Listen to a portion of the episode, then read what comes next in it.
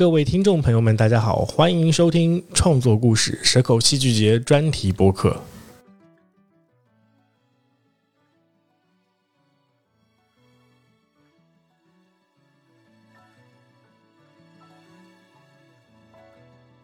本期节目的嘉宾是蛇口戏剧节嘉年华项目行花街的艺术总监钟向林。当时我们在广州的街边小道上，啊，一起边喝咖啡边聊了聊关于行花街的创作初衷，还有一些创意上的想法，啊，同时我当时也跟向林一起对于啊戏剧新空间跟在地文化的思考，分享了一些各自的看法。当时录制这个节目的时候，因为刚好在广州的街边小道上，所以背景声呢是有一些噪音的。呃，还希望各位听众能够见谅。那接下来欢迎收听本期节目。好，我们今天邀请到的是深白剧场的向林老师。嗯，对，向林就好了。向林，然后也是我们现在的新花街花坊的。主艺术监督对不对？艺术总监，艺术总监啊，艺术总监，哎，欢迎欢迎，我 来来模拟一个鼓掌的声音。OK，模拟 模拟一下。今天我们的聊天就其实主要针对新花街这个项目，对啊，会讲一讲它的前世今生，好啊，然后就是呃，以及现在你们团队的一些呃计划之类的。对，首先我想问一下，我怎么样介绍你会比较好？因为，呃，上次我来，我们现在其实是坐在广州的一个小巷子的小巷子，这边叫犀牛尾村。对，犀牛尾村。我我感觉这个地方如果放在那个深圳的话，就是非常有城中村的感觉。是是是，嗯，对对，但是它这边是老村子来的，老老村子。对，嗯，我我们上次其实是在另外一个地方，就是 Time Time Mini 喝酒啊，我当时聊下来的感觉有点。像是，其实你是行花街的一个总制作人加导演的一个角色。我更加具体定位叫做艺术总监。艺术总监。对，因为是这样子，我们请了很多不同门类的老师，比如说有合唱啦、武术啦、舞蹈啊、奥尔夫啊，然后包括舞踏，然后对，就是有很多老师，然后。总总而言之，是我先跟老师沟通所有的艺术想法之后，他们会去根据这些想法，嗯，去排一些具体的需要编排的内容。哦，对，所以是有点像是我我做一个把握。然后我也做最后的编排，嗯，但是前面的就是交回给各个老师们，我也在学习。哦，对对对，它其实是有非常多的不同的，你或者说是戏剧也好，或者说是表现形式也好的一个融合性的。是是是是是，对对。那个你们之前在广州的时候，大概做了几次新花街？我们之前是做了两场新花街，嗯就是刚好那个时候是北城青年，嗯，然后他们。做了一个全全国的品牌大会，就叫就叫有趣人类大会。对，然后它平台还蛮好，那个时候是在小蛮腰底下的二层平台。呃，但是那一次刚好因为疫情防控的原因，而且小小蛮腰又是一个重点单位，所以他们其实当天线的人流。还蛮大的，就是，呃，两天感受下来，可能可能五六千人吧，最起码有。就是观众的那个人流有五六千人。人流有五六千人，但聚围拢过来的几百人是有就关注到的。嗯，对对对，因为因为我觉得行花间对于呃现在你们就是深白深白对对啊深白深白这边的话是一个比较重要的一个。展示的一个产品，或者说是一个什么方式？因为我我看到，其实你们深白有做非常多的呃戏剧的工作坊，对，然后它的戏剧工作坊的类型也是这种有各种样样式的，可以做培训表演之类的。这个跟我们形态有点关系，嗯，因为我们其实从一开始就定义我团为实验剧团，实验剧团，但是实验剧团。可能很多人一想到实验的话，就会说哦，你们是不是做一些非常先锋的，或者是呃呃那种那一类的戏剧？其实我们一开始说好的实验这个事情，并不是，我们也可以做很传统的，嗯，然后舞台剧也，我呃这个实验对我们来说可能是玩，嗯，就是我们觉得说啊，在在这个实验的框架里面，你就去做尝试，然后。呃，你也不要理说这个事情是不是新的或怎样，只是你这这个阶段想做这么一件事情，那你就去做。所以这个是第一个。然后其实，在之前我们更多的是做剧场内项目比较多，剧场里面的。然后慢慢的像之前去乌镇戏剧节，或者是说去也是去深圳深圳湾艺穗的时候，我们开始去做一些户外的体验，然后。我个人是蛮喜欢那种户外跟大家互动的那种方式，嗯嗯所以就一直存呃有一个想法说呃要做这样的一个项目，然后呃一九年的时候我去了欧丁嘛，哦，就是丹麦，然后去欧丁剧团的时候，就是我们的老师就用大概这样的方法，就是他那个时候的概念跟我们有点不太一样，他是因为参与者就是各世界各地的，所以就是把各国的文化排成一套大的节目，然后他去做一些框架上的设计。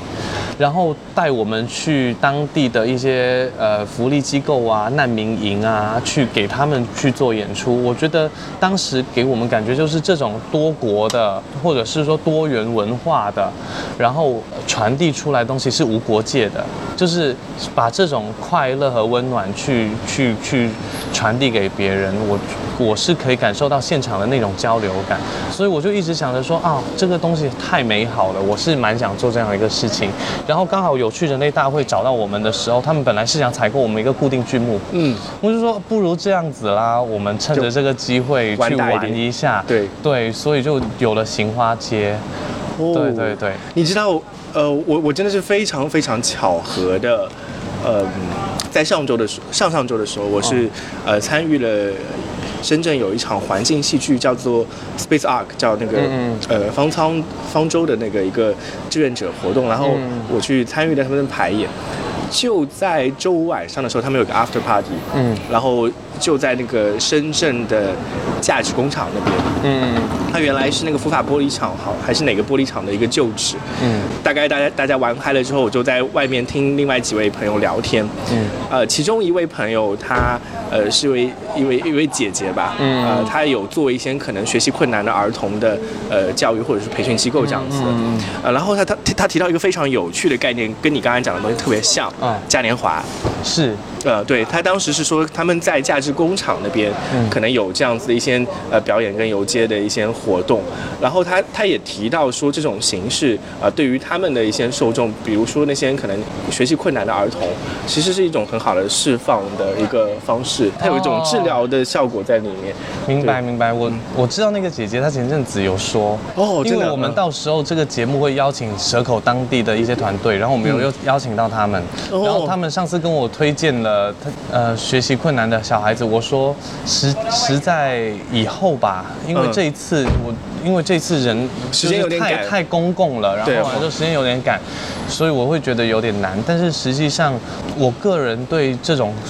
公益的这种内容很感兴趣，嗯所以所以我其实是有是想说，呃，包括包括像像像我卡塔西斯啊，我认识的那个红军，嗯他自己是被戏剧治疗过。他说他以前也是，比如说有识字障碍，或者是说有学习困难，然后后来是戏剧把他慢慢的摆正到就是现在一个就是愿意去钻研的一个方向。哦所以我觉得我相相信戏剧的魔法。哦，对对你知道我第一这次系列节目第一次第一个采访的是吴坚。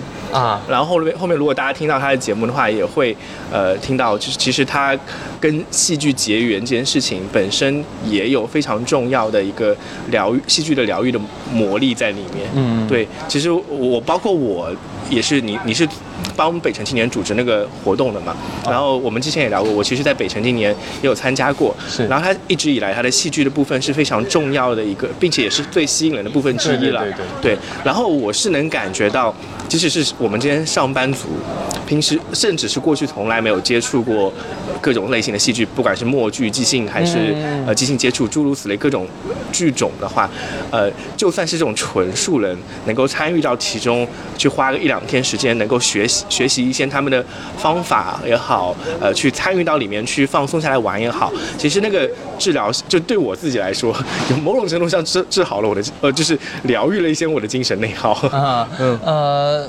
呃，是我们那个时候其实有考虑过这个问题，就是嗯我们行花街里面不是有好多的艺术门类吗？。对，是的。然后后来我们其实会把它延展成另外一个项目，就叫花坊，其实是行花街往下延伸的一个下次项目。嗯因为我们就是当然这群人是为了表演，所以他们必须有足够多次的训练内容。嗯，但是因为本身的这种艺术的门呃门类或体验非常的丰富，所以我们就跟了很多导师都商量说，不如这样子，我们把这些内容也下沉开放给这些素人去做体验。嗯，就是以此作为一个怎么讲，就是体验的出出口，然后这个出口打开了之后呢？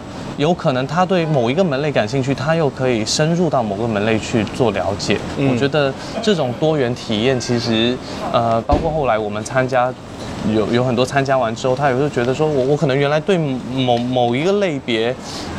不了解，所以不感兴趣，或者是觉得他就是那样的。对。但是他后来了解完之后，发现哦，原来还可以是这么去做，跟自己的认知不太一样，有出入。那他可能就多了一些兴趣。对对对对对。所以我们觉得这这也是一件好事，就是说，在一个项目里面让他去体验多元艺术，然后当他有兴趣了，再选择某一种去做深入去了解，或者是学习或感受。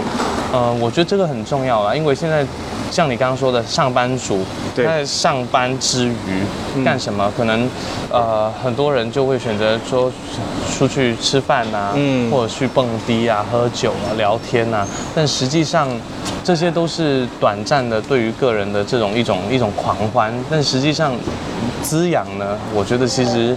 艺术是有到一定的滋养，或者是有一个输入的过程。嗯，对。呃，这里其实我觉得有一个很重要的一个，呃，我的一个感知，就是过去我们提到所谓的艺术的时候。呃，太高雅，太高雅，或者说它是这高雅伴随着一种高价值，或者说奢侈，甚至可以用奢侈来形容它。嗯，然后呃，我其实是慢慢在蛇口戏剧节里，或者说其他一些戏剧活动里面，感受到的是艺术的另外一方面，就是它的廉价。其实它它是一个，呃，你说它是很高雅的东西，但它同一时间是可以非常便宜的。呃，这种便宜不好，就是可能是也这种廉价也不好，还是其实应该是亲民的，可以让大家接受的一种方式。其实艺术很多艺术，它本身门槛非常低，对，但但你要做得好，天花板又可以通天了那种。是的，所以实际上它的维度非常广。就很多人一一听艺术啊，这个跟我没关啊，我我我我有什么艺术细胞呢？对对。但实际上，呃，对于很多艺术家来说，你看像做音乐的。或者是做舞蹈的，或我们做戏剧的，我们更喜欢，呃，用的词是玩音乐，嗯，玩舞蹈，玩戏剧。嗯，其实，在英文里面也是叫做呃，play music，play，对，呃呃，就是呃，let's dance 啊，这样子很多这种非常轻松的语言，其实它本身是从一种非常轻松的东西而来，嗯，只是说，呃，有一些。艺术家们他们会慢慢的有他的戏剧艺术追求，慢慢的就是把整一个水平拉得非常高。那那种是观赏性嘛？嗯但是对于入门来说，比如说像。呃，换一个角度来讲，两三岁的小孩都可以送去开始学艺术，为什么大人会不行呢？对对对，对 啊，他其实有一种易得性在这地方。是。另外一个就是我觉得非常棒的一个体验是在于，所有的参与者他有一种角色性的转换。嗯。就你刚刚提到了，其实很多上班族，如果他们平日里的呃消费或者说他们消磨时间的方式是呃看电影或者说是唱 K，他们某种程度上是一个所谓的被动输入者，就是有外部的很多信息来填。填在他们的空间，让他们放松下来，嗯或者他们自以为放松下来。嗯但是参与到一些艺术表达的作品中去，他们的身份会转换成一个创作者。这这个除了是创作者之外，其实我自己留意到的是，他们在那个短暂的时间内，比如两个小时或三个小时，他们短短暂内，呃，获得了一种非常难得的，就是在现代，就是当代语境下非常难得的。专注，那种投入，心流体验。对，因为因为说实话，现在很多人，你哪怕去做一个什么事情，其实很不免会被一些信息干扰到。对，然后。然后，但是在那两个三个小时，因为就是相当于说这这样的强艺术形式，嗯，下或者是多维组织，就是就是逼迫你，或者是直接要抓你投入参与到这样的一个学习里面。那那那两三个小时，你是会把手机丢一边，或把其他事情我就暂时忘到一边，因为你没有办法分心再去做那些了。你必须要跟着学动作啦，或者你跟着学唱歌啦，或者是怎样，就是必须抓取你完全投入到这里面。其实这种开心很少有的。了。嗯，不像以前，以前我可能看一本书可以看一整个下午，好投入或画画。对现在很少。然后，呃，这样的一种专注或投入，其实让人短暂的获得了另外一种层面上的自由。嗯他不再听令于谁，他不再被束缚，他可能只追随跟随着那个带领者的脚步，他就他就走就行了。嗯，对，哎，我有点感觉就是。呃，上次我跟吴健聊到一个东西，我很喜欢，就他的一个表达是，他觉得，呃，如果说我们要让广深地区越来越多的人喜欢上戏剧这件事情的话，嗯倒不是说我我的一个想法，这是一个比较传统的想法，就是我觉得我要制作一些很经典的、具有本土文化气息的一些剧目之之后，让更多人走进剧场来看我们的作品。但是他转换了这个思路，他的意思是可以让更多人了解到戏剧的魅力，参与到创作中来，成为其中的一部分。啊、就是我希望有更多的观众。他的意思是需要有更多的参与者。其实我可以延伸多一个，就是因为我也是听听完你说之后突然冒出来了，我说不如去找点都德啦，让他。因为你看很多演出都是会在酒吧啊，嗯对是的会在会在那个，因为广深的饮食文化很重，是然后就很多人情愿花钱我去吃饭，嗯。我也不太会说我去做文化消费，嗯。那不如你就在人家吃饭的地方里面嗯。搞点文化消费算了，就比如说午茶时间有个什么午茶时间剧场啊，或者是有一个早茶时间剧场啊，然后你就开始可能也没有什么费用，但是你可以一开始获得一些更加本土的人了解到，哦，原来这个东西蛮好玩的。然后我哪怕只是短时，哎，谢谢，短暂短暂的有一点点小小的那种什么。片段，嗯嗯，然后吸引到大家说，哎，如果大家想看我们全本或怎样，你可以去哪里哪里哪里找我们。哦，对，那你去主动获取市场嘛？嗯嗯，就我觉得，哎，找我我也是刚刚在听你这样说的时候刺激到，我说，哎，找茶店是个没有开发的地方，哎，而且非常社区。对，而而且这个这个东西会，你你可以是因为很很多人不是年轻文化嘛，对嗯就是，但是你为什么不去覆盖一下中老年市场呢？或者是说亲子市场？因为早茶有很多带小孩去的，你对做点好玩的东西啊。哎，你这你这个说到一个现在我们商业社会的倒退了，是啊就是那个呃以前。呃，茶馆里其实都是有演出的，呃，是。说书人或者说是呃各种形式的听表演，相声嘛。听相声啊、啊你像我们小时候看有篇作文叫《口技》，心中有善口技者，也是在茶楼里面，或者是在街上，嗯就坊间，对。对啊。但我觉得大家好像就是大家搞艺术，好像对于场合太挑剔了。对。对，就是我觉得其实应该多多去拓展多元一点，比如说去一下户外啊、茶楼啊，嗯。嗯，去一些意想不到地方啊。我其实甚至有想要过在菜市场做戏剧，嗯，很好，就是那种比如说菜市场不是会有时候，呃，早上卖到中午，然后他们就开始午休，对。然后完了之后就是他们可能下午四点多又开开开市，嗯嗯，然后完了之后晚上又休市，那有很多菜摊啊，我们能不能用艺术的形式帮他们卖菜呢，或者怎样？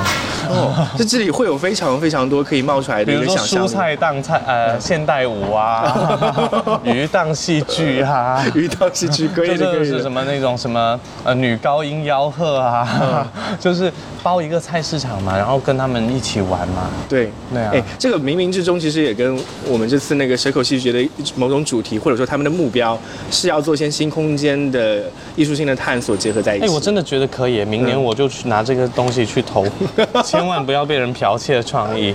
啦，大家听好啦，这个创意是我的。好，现在那个我们蛇蛇口的那个渔场呃，呃已经包给你了，你知道吗？对，然后到时候海鲜市场，到时候我就对，就是跟显静姐说，哦，那我们就要要要海鲜市场啊，要海鲜市场。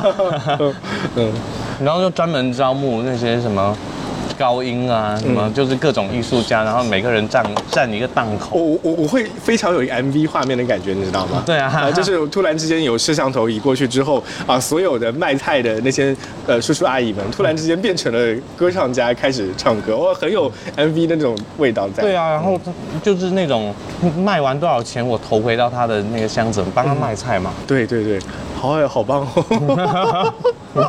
啊，这个是真的是一个很好的一个方向，就是呃，我觉得我们其实在，呃拓展所谓的舞台空间，或者说就是就是没有舞台空间这个事情。是，我觉得这个其实是蛇口戏剧节也很好的，嗯嗯，可能一方面是因为疫情必须要走出来，对，那我觉得走出来这个思路本身就蛮打破各种空间性，嗯应该跟我们的概念一样，我们我们不叫深白剧场吗？嗯嗯，那很多人说，那你们为什么不叫剧团，或者是怎样？我他说你们真的有剧场，我说我们没有。嗯但是剧场是什么？我我我那个时候就有跟别人解释过，我自己理解剧场是让所有人一起聚拢一起来表达一个一个内容，或者是表达一个主题的时候，它就形成了剧场。剧场其实是主题性的一个集合。嗯，对啊，对啊，所以我觉得就是任何地方其他都可以有剧场的表达性。嗯，对。你这样会让我想到祈祷这件事情，因为本身戏剧的起源就是非常具有具有宗呃对宗教性的一个起源的。嗯嗯但是最早的时候，他们的所有的起源都会在固定的场所里进行，或者说是神庙，或者说是清真寺、教堂里面。然后那个现在的一个情况就是，很多人会在家里做祈祷。啊、就是任何地方你都可以做成为祈祷的一个地方。是啊，其呃，就特别是呃，很多人年轻人越来越忙，但是又有一些老的习俗，就是觉得说我心里还是得信一信的这种，就会把仪式简化嘛。对，对啊，嗯就我也听过很好很好玩的，就是以前不是有一些，比如说伊斯兰嗯，的，他们是需要到清真寺清真去去去做祷告，或者是也是有点类似于礼拜那种对形式。然后后来他们就说啊，不用啦，铺一块毯子在家里就 OK。啊 对对对，就会简。那像我们潮汕有很多啊，就是慢慢的很多形式就会越来越从简嘛。嗯。对啊，像以前要点灯油，现在不用插线插个灯，嗯嗯，插个佛机在那里念佛就好了。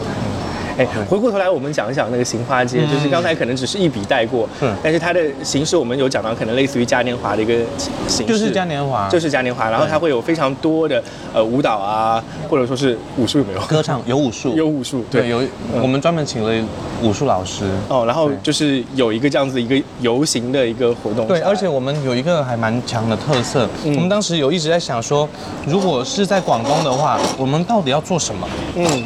而且我们也希望说，呃，更加的是，呃，走在地文化。其对实我们非常强调在地，嗯。因为我真的是有非常强的感受是，可能我们自己在国内 feel 不到，但是当你出去外面的时候，去拿这些文化去跟别人去做交流的时候，实际上是你越 local 的东西就越宝贵。嗯。就是他们会觉得哇，好新奇，嗯。哇，这个这个这个声音，这个调子都很不一样，就好像我们去听一样，就是我们会说啊，法语非常浪漫啊，然后俄罗斯语有很多弹舌音啊，也很有趣啊，然后德语就比较古板呐、嗯。我们也会去日语啊，有很多，对，其实语言本身也非常的曼妙，然后，所以我觉得其实其实反过来讲，那假设怎么样？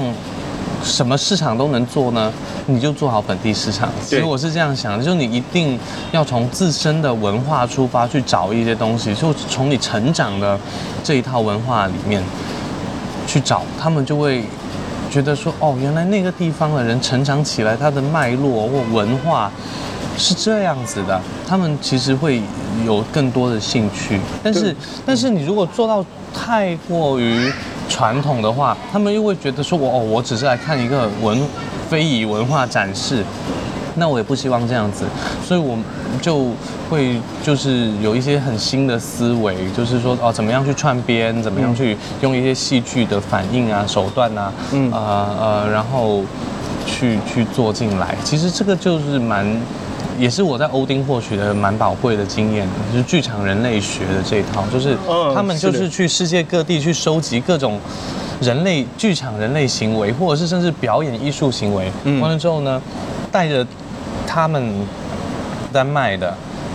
哦，我自己理解哈，就是带着他们剧团的对这这一套的理解，但说实话，他一理解就已经有融合他自己的想法折进去了。我觉得这个是很有趣的，你一定是放这样的视角去碰撞，然后去输出一套自己的节目。我觉得这个是是是也蛮符合 蛇口的一个一个东西，就是它蛮广东蛮蛮广东的一个地方，但它同时又非常面向世界。对。对。哦，你你说到你你你前面说的这些，让我想起来为什么我会对于呃蛇口很感兴趣的一个起点，嗯。是我是从一九年来的深圳，嗯。但是我刚来的时候，因为我是从上海来的，所以那个落差感非常非常的强。嗯。而且我长期住在我在上海八年时间，就一直住在卢湾区，呃，就是上海嗯。最老的小区，那个呃区区区域划分之一。嗯。还有那个呃徐汇区，徐汇也是最老、啊最最老的区。呃，我我周围生活的环境其实是充满了历史的沉淀感的。就是那种弄堂啊啊，对，非常非常多，嗯。然后还有呃各种租界留下来的一些呃遗产之诸如此类的，嗯。建筑遗产，嗯，呃，然然后我来了深圳之后，一开始是极度不适应的，呃，太新了。一方面太新，另外一方面其实，呃，我会有先入为主的认为深圳没有文化这件事情，嗯对，就觉得啊这里好没有文化，但甚至是有一点点鄙夷性质的，觉得这边东西没有什么东西好玩，嗯啊、没有什么文化的活动啊，呃，你找不到相关的有在地化的一些东西。但随着我自己慢慢深入的探索之后，我反而发现深圳蕴藏的巨量的呃这些宝库，就其实。关于深圳的，还有关于蛇口，有非常非常多有意思的历史故事，还有当地人发生的一些事情。只不过这些东西，这些所谓的我们的素材，从来没有被转化出来，成为一些文化性的产品，让大众体验到。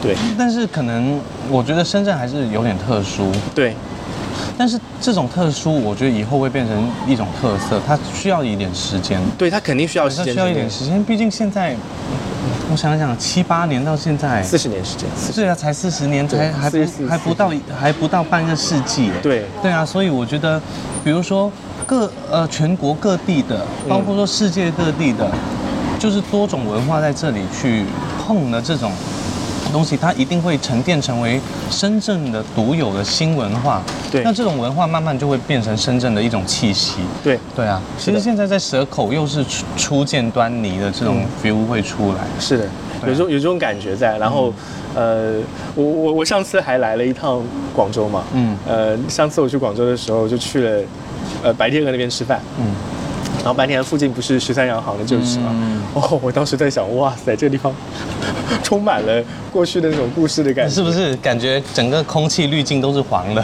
对，而且有另外一种感觉，就是那个，当你带入到一种呃，我们用这种环境戏剧的视角去看待周围的建筑也好，啊、或者就是场域也好的话，你总是会冒出来非常非常多，甚至你停不下来，控制你去想到怎么使用它们去进行表达这件事情。嗯，这个这个感觉特别的好。是，嗯我也经常会想象说，哇，这个地方要是能搞点戏多好，那通常会陷入失落。嗯如果想他们怎么没想到呢？嗯他们为什么不拨点钱来做一做这个呢？嗯，对，所以这个地方是我觉得，呃，广州跟深圳都是蕴含着巨大宝藏的一个地方，所谓的故事的宝藏的地方。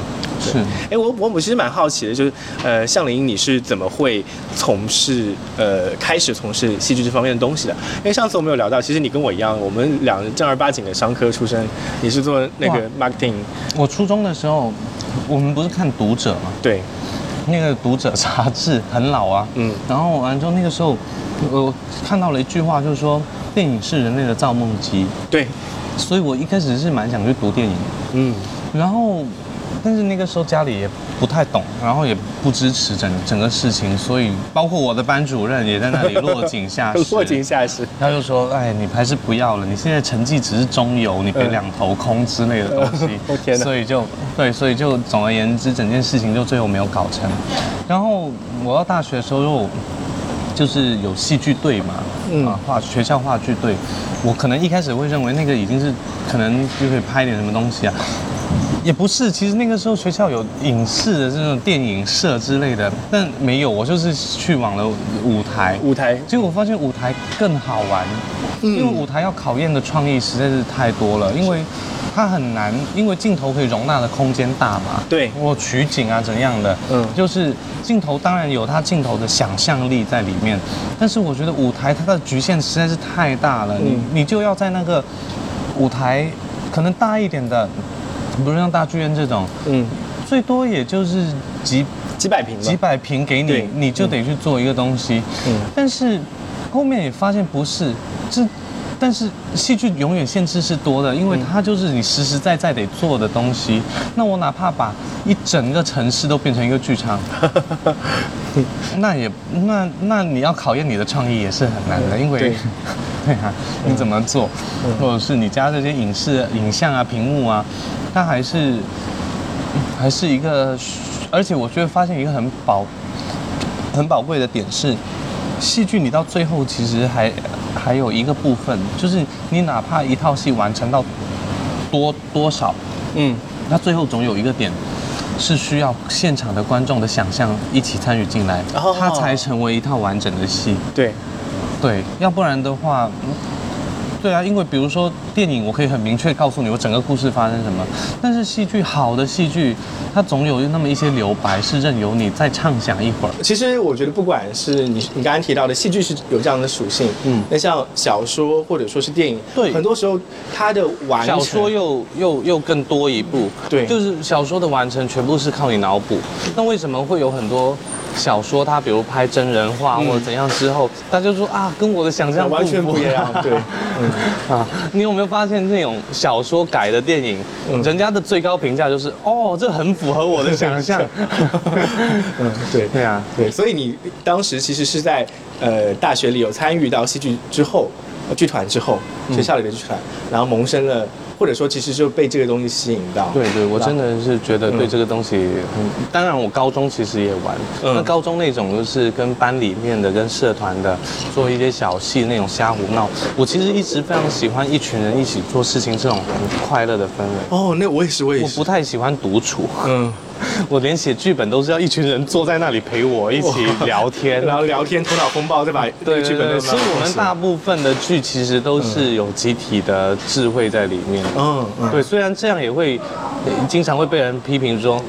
你这样的文学性不高啊，大家的想法拼凑的啊，或者怎样？我我不管，我觉得其实呃这个过程好玩很重要，因为其实你从你从一开始就觉得整件事好玩的时候，你的这种好玩的新鲜的心情，其实是会沁过这一个本子，然后发散到表演里面，然后去传递给到观众。哎，你这个会让我想到，呃，其实你们是有固定剧目的，呃，像那个有啊有啊，像你呃是那个米粒的那个剧，对，先生你好啊、先生你好然后还有就是呃嗯抱枕人啊，对然后我们飞鱼的一套系列。对对，我我记得你们应该还有固定的即兴的剧，对不对？嗯呃我会感觉到好像呃这些剧本身，因为它的即兴的属性就是一个共创性的作品，它不是某一个人写出来的，而是很多时候就是呃套用到即兴的一些逻辑，就是 yes and yes and 就是这样子的方式慢慢慢慢慢慢做出来的。我不知道我们有 更即兴的，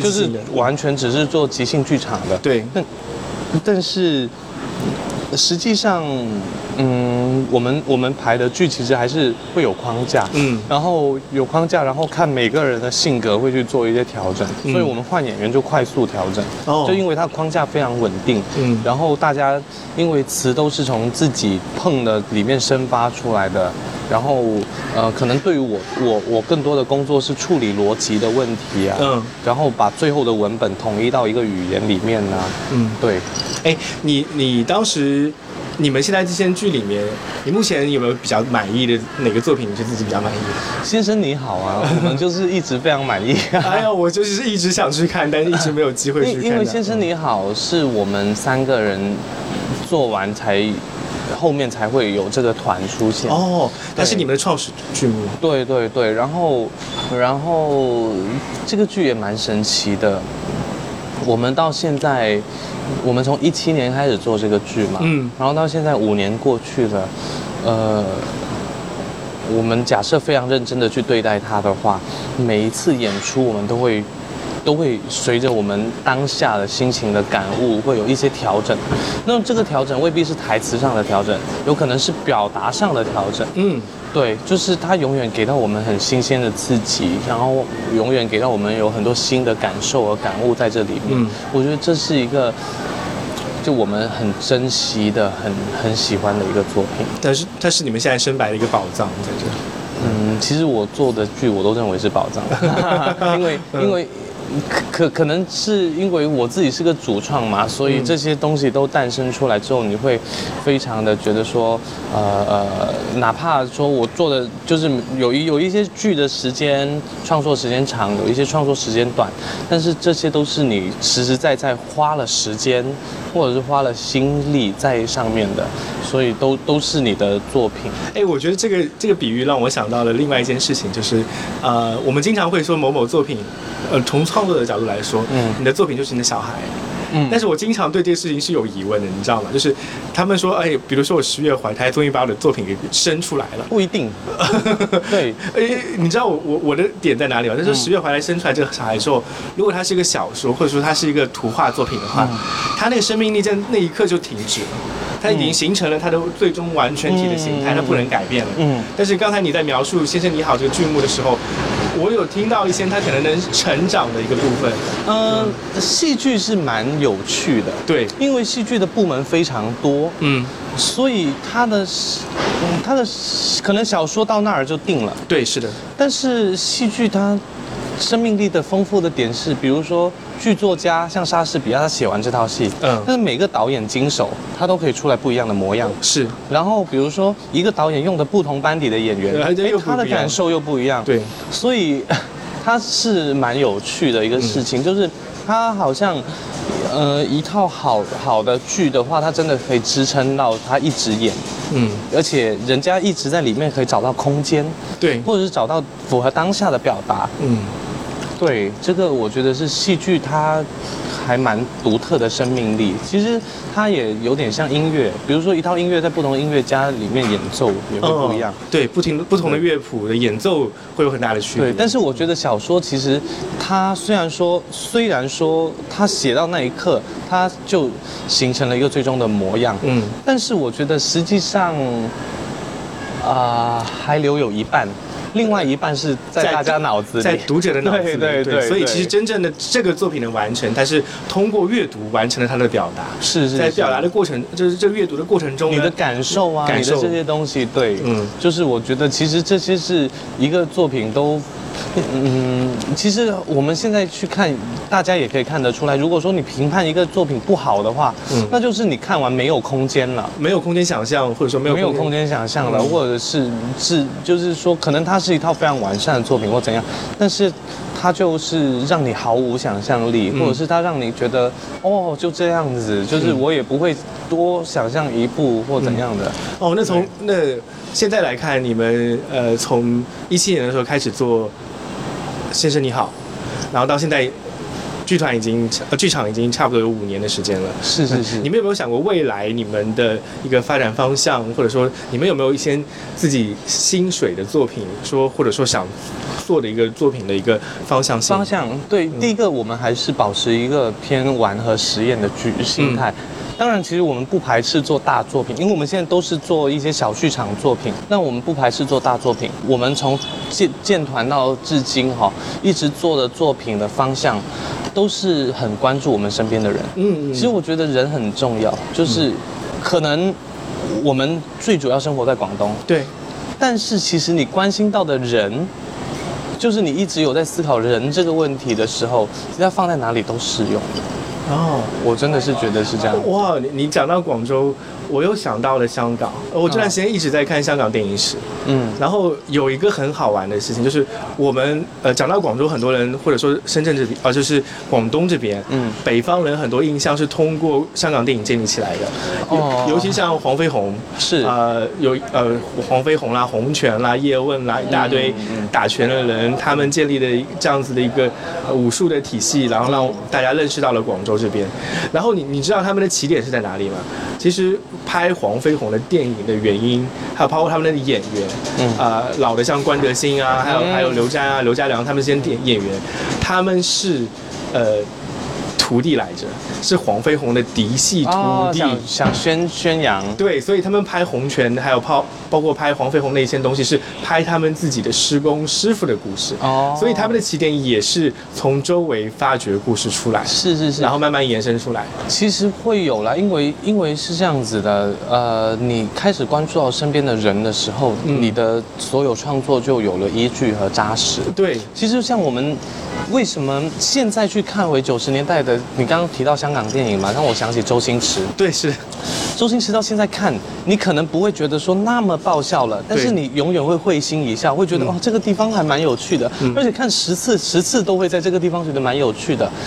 因为虽然说周星驰他做一种无厘头的夸大的呃一种风格，但是我觉得实实际上他的所有的反应都是人的最正常的反应。嗯，他只是把这些反应放大了，他其实有一种还蛮对在在我看来有一种蛮舞台化的夸张效果。对，所以他其实他的所有搞笑，他都在反应上。嗯，那你你就会觉得哦，这个反应很顺畅啊，这个反应就是对的啊，嗯他就是要这么反应一下。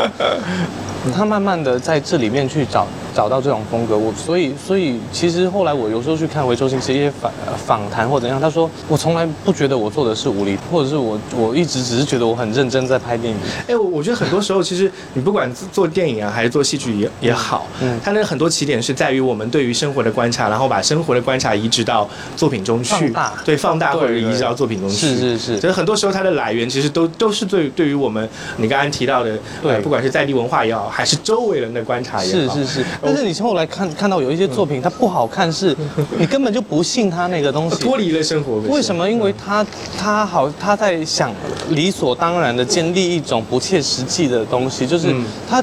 他认为你可能应该就是那样子，对但是这个并不是真实的，而是他觉得。嗯，那我觉得这这个东西就是你会觉得观众看来就这里怪怪的，哦天哪，你你你提到这个我就想到郭敬明，就是我当我跟我女朋友以前去看那个《小时代》的时候，我处处觉得怪怪的，嗯就他跟生活时代当时我安慰自己的理由是觉得，觉得说哦，可能这个这个另外一个阶层的理解跟我们不一样吧。对。对啊，就是有钱人可能过了另外一种我们想象不到的生活，嗯有可能是这样子。哎，我我会想，就是刚才提到我们很多的呃灵感的来源，其实来自于生活，还有来自于呃周边的故事嘛。是但其实你们的剧目应该有很多，你还有包括米粒他们自己身上的，包括我们团员，对、嗯我们团里面的人，现在，呃，他们都非常的慷慨。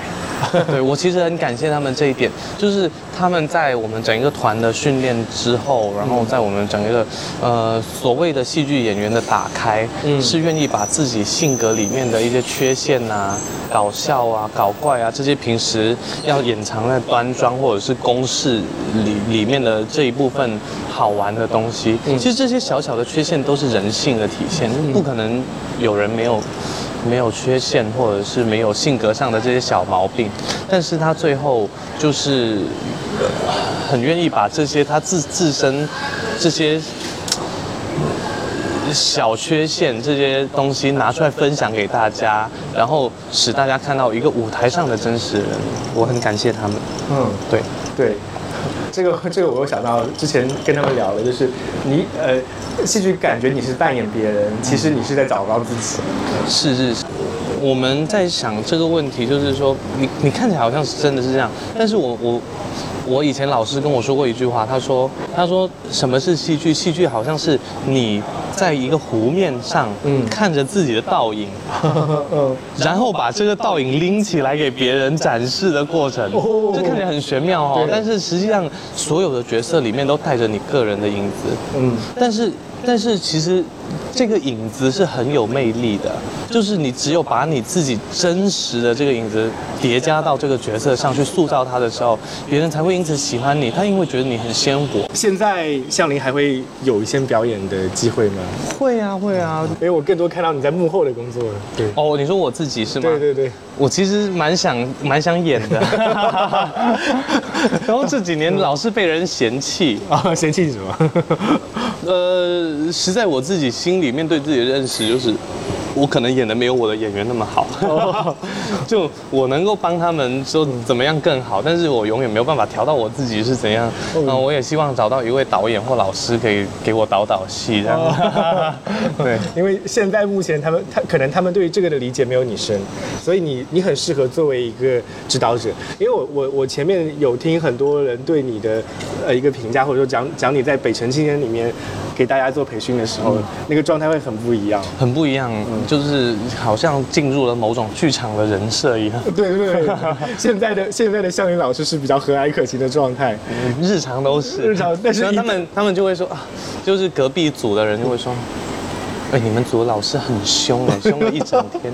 然后他他们被我凶完一整天之后，他们就啊，太好了，有释放的感觉，轻松下来了。嗯，对。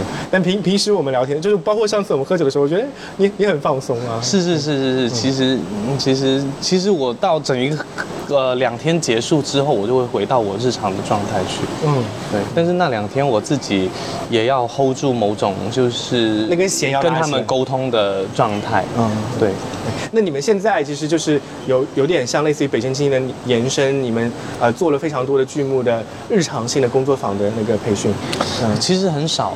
呃，但我们明年可能会跟素人去工作一些戏剧。嗯，对对对，有有往有想往这个方向去做，就是让更多的呃本地的朋友，比如说他除了参加一些戏剧体验之外，嗯，他们可以排戏。对对，你会给他他们这个排作品，排排作品，对对对，嗯。我我我我突然之间想起来了，可能脱口秀圈这几年的发展真的是慢慢慢慢这么一步一步走起来的。嗯，他们其实每个人本身都没有所谓的，呃，或者是讲或者是表演的经验，啊，就是因为有了一个一个的开放麦、开放麦的俱乐部的这种文化形式，慢慢慢慢慢慢的孵化出来了这群非常有天赋的、有表达能力的创作者，成为了把他们的标签化变成了一个脱口秀演员。是，其实其实广州是。有这样的团，就是因为广州的市话，嗯，就广州市话一直有在做这样的事情，所以我我们也都是从他那里成长起来的。哦，所以我们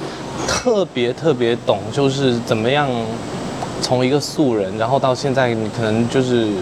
当然有很多素人一直 keep 住这个爱好，但是像我，我是不满足于爱好了，我就会迈出多一步。嗯，呃，那我们也希望说，哦，怎么样通过我们的方式，也可以就是像学习他们去分享更多的这样的一种体验，因为因为是自己觉得真的很好、有帮助的东西。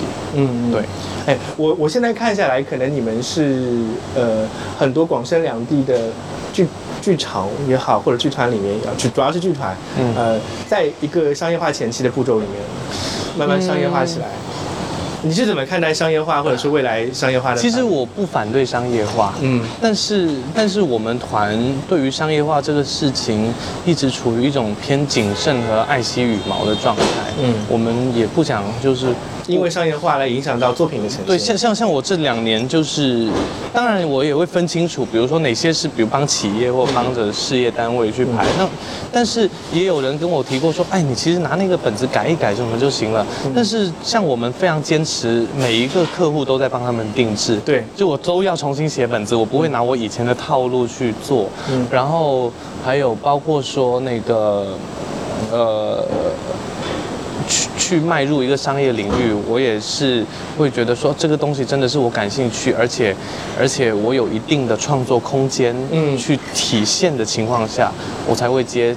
反而钱多钱少呢？嗯，并不是重点，不是我的第一位，对，不是我的第一位。我我一直尝试在商业跟艺术中间去做平衡。嗯，对，嗯，然后。我我们也很关注到参与者，就比如说你参与进来之后，你的体验好不好啊，或怎样？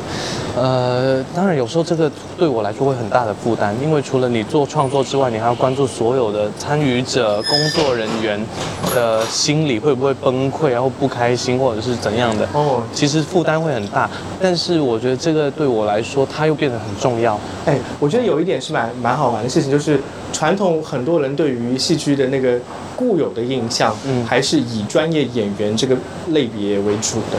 但是我们做的很多事情，其实跟素人打交道，甚至是挖掘素人身上的这方面的一个另一面。对，呃，我我不知道向林老师是怎么看待可能素人演员跟专业演员这两个事情的区别。嗯、专业演员当当然用起来更好。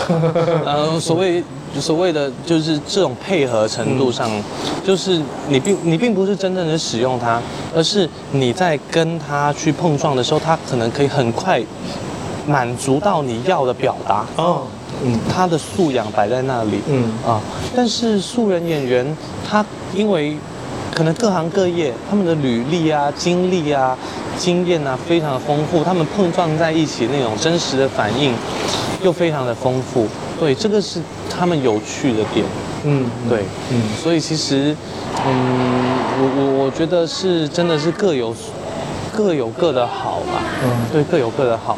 因为比如说，呃，其实一个真正好的专业演员，他也会去花一些时间给自己休息一下，去体验这种生活。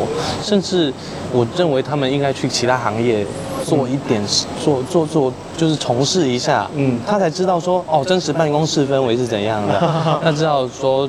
在农村的农村人是怎么生活的，或者是怎样这种，呃，其实他们就有体验生活这个环节嘛。哎，对，但是本身素人演员就自带体验生活的这个环节，目的他们最主要是把技术拉高，嗯对，或者是把一些东西给给给给再强化，嗯对啊，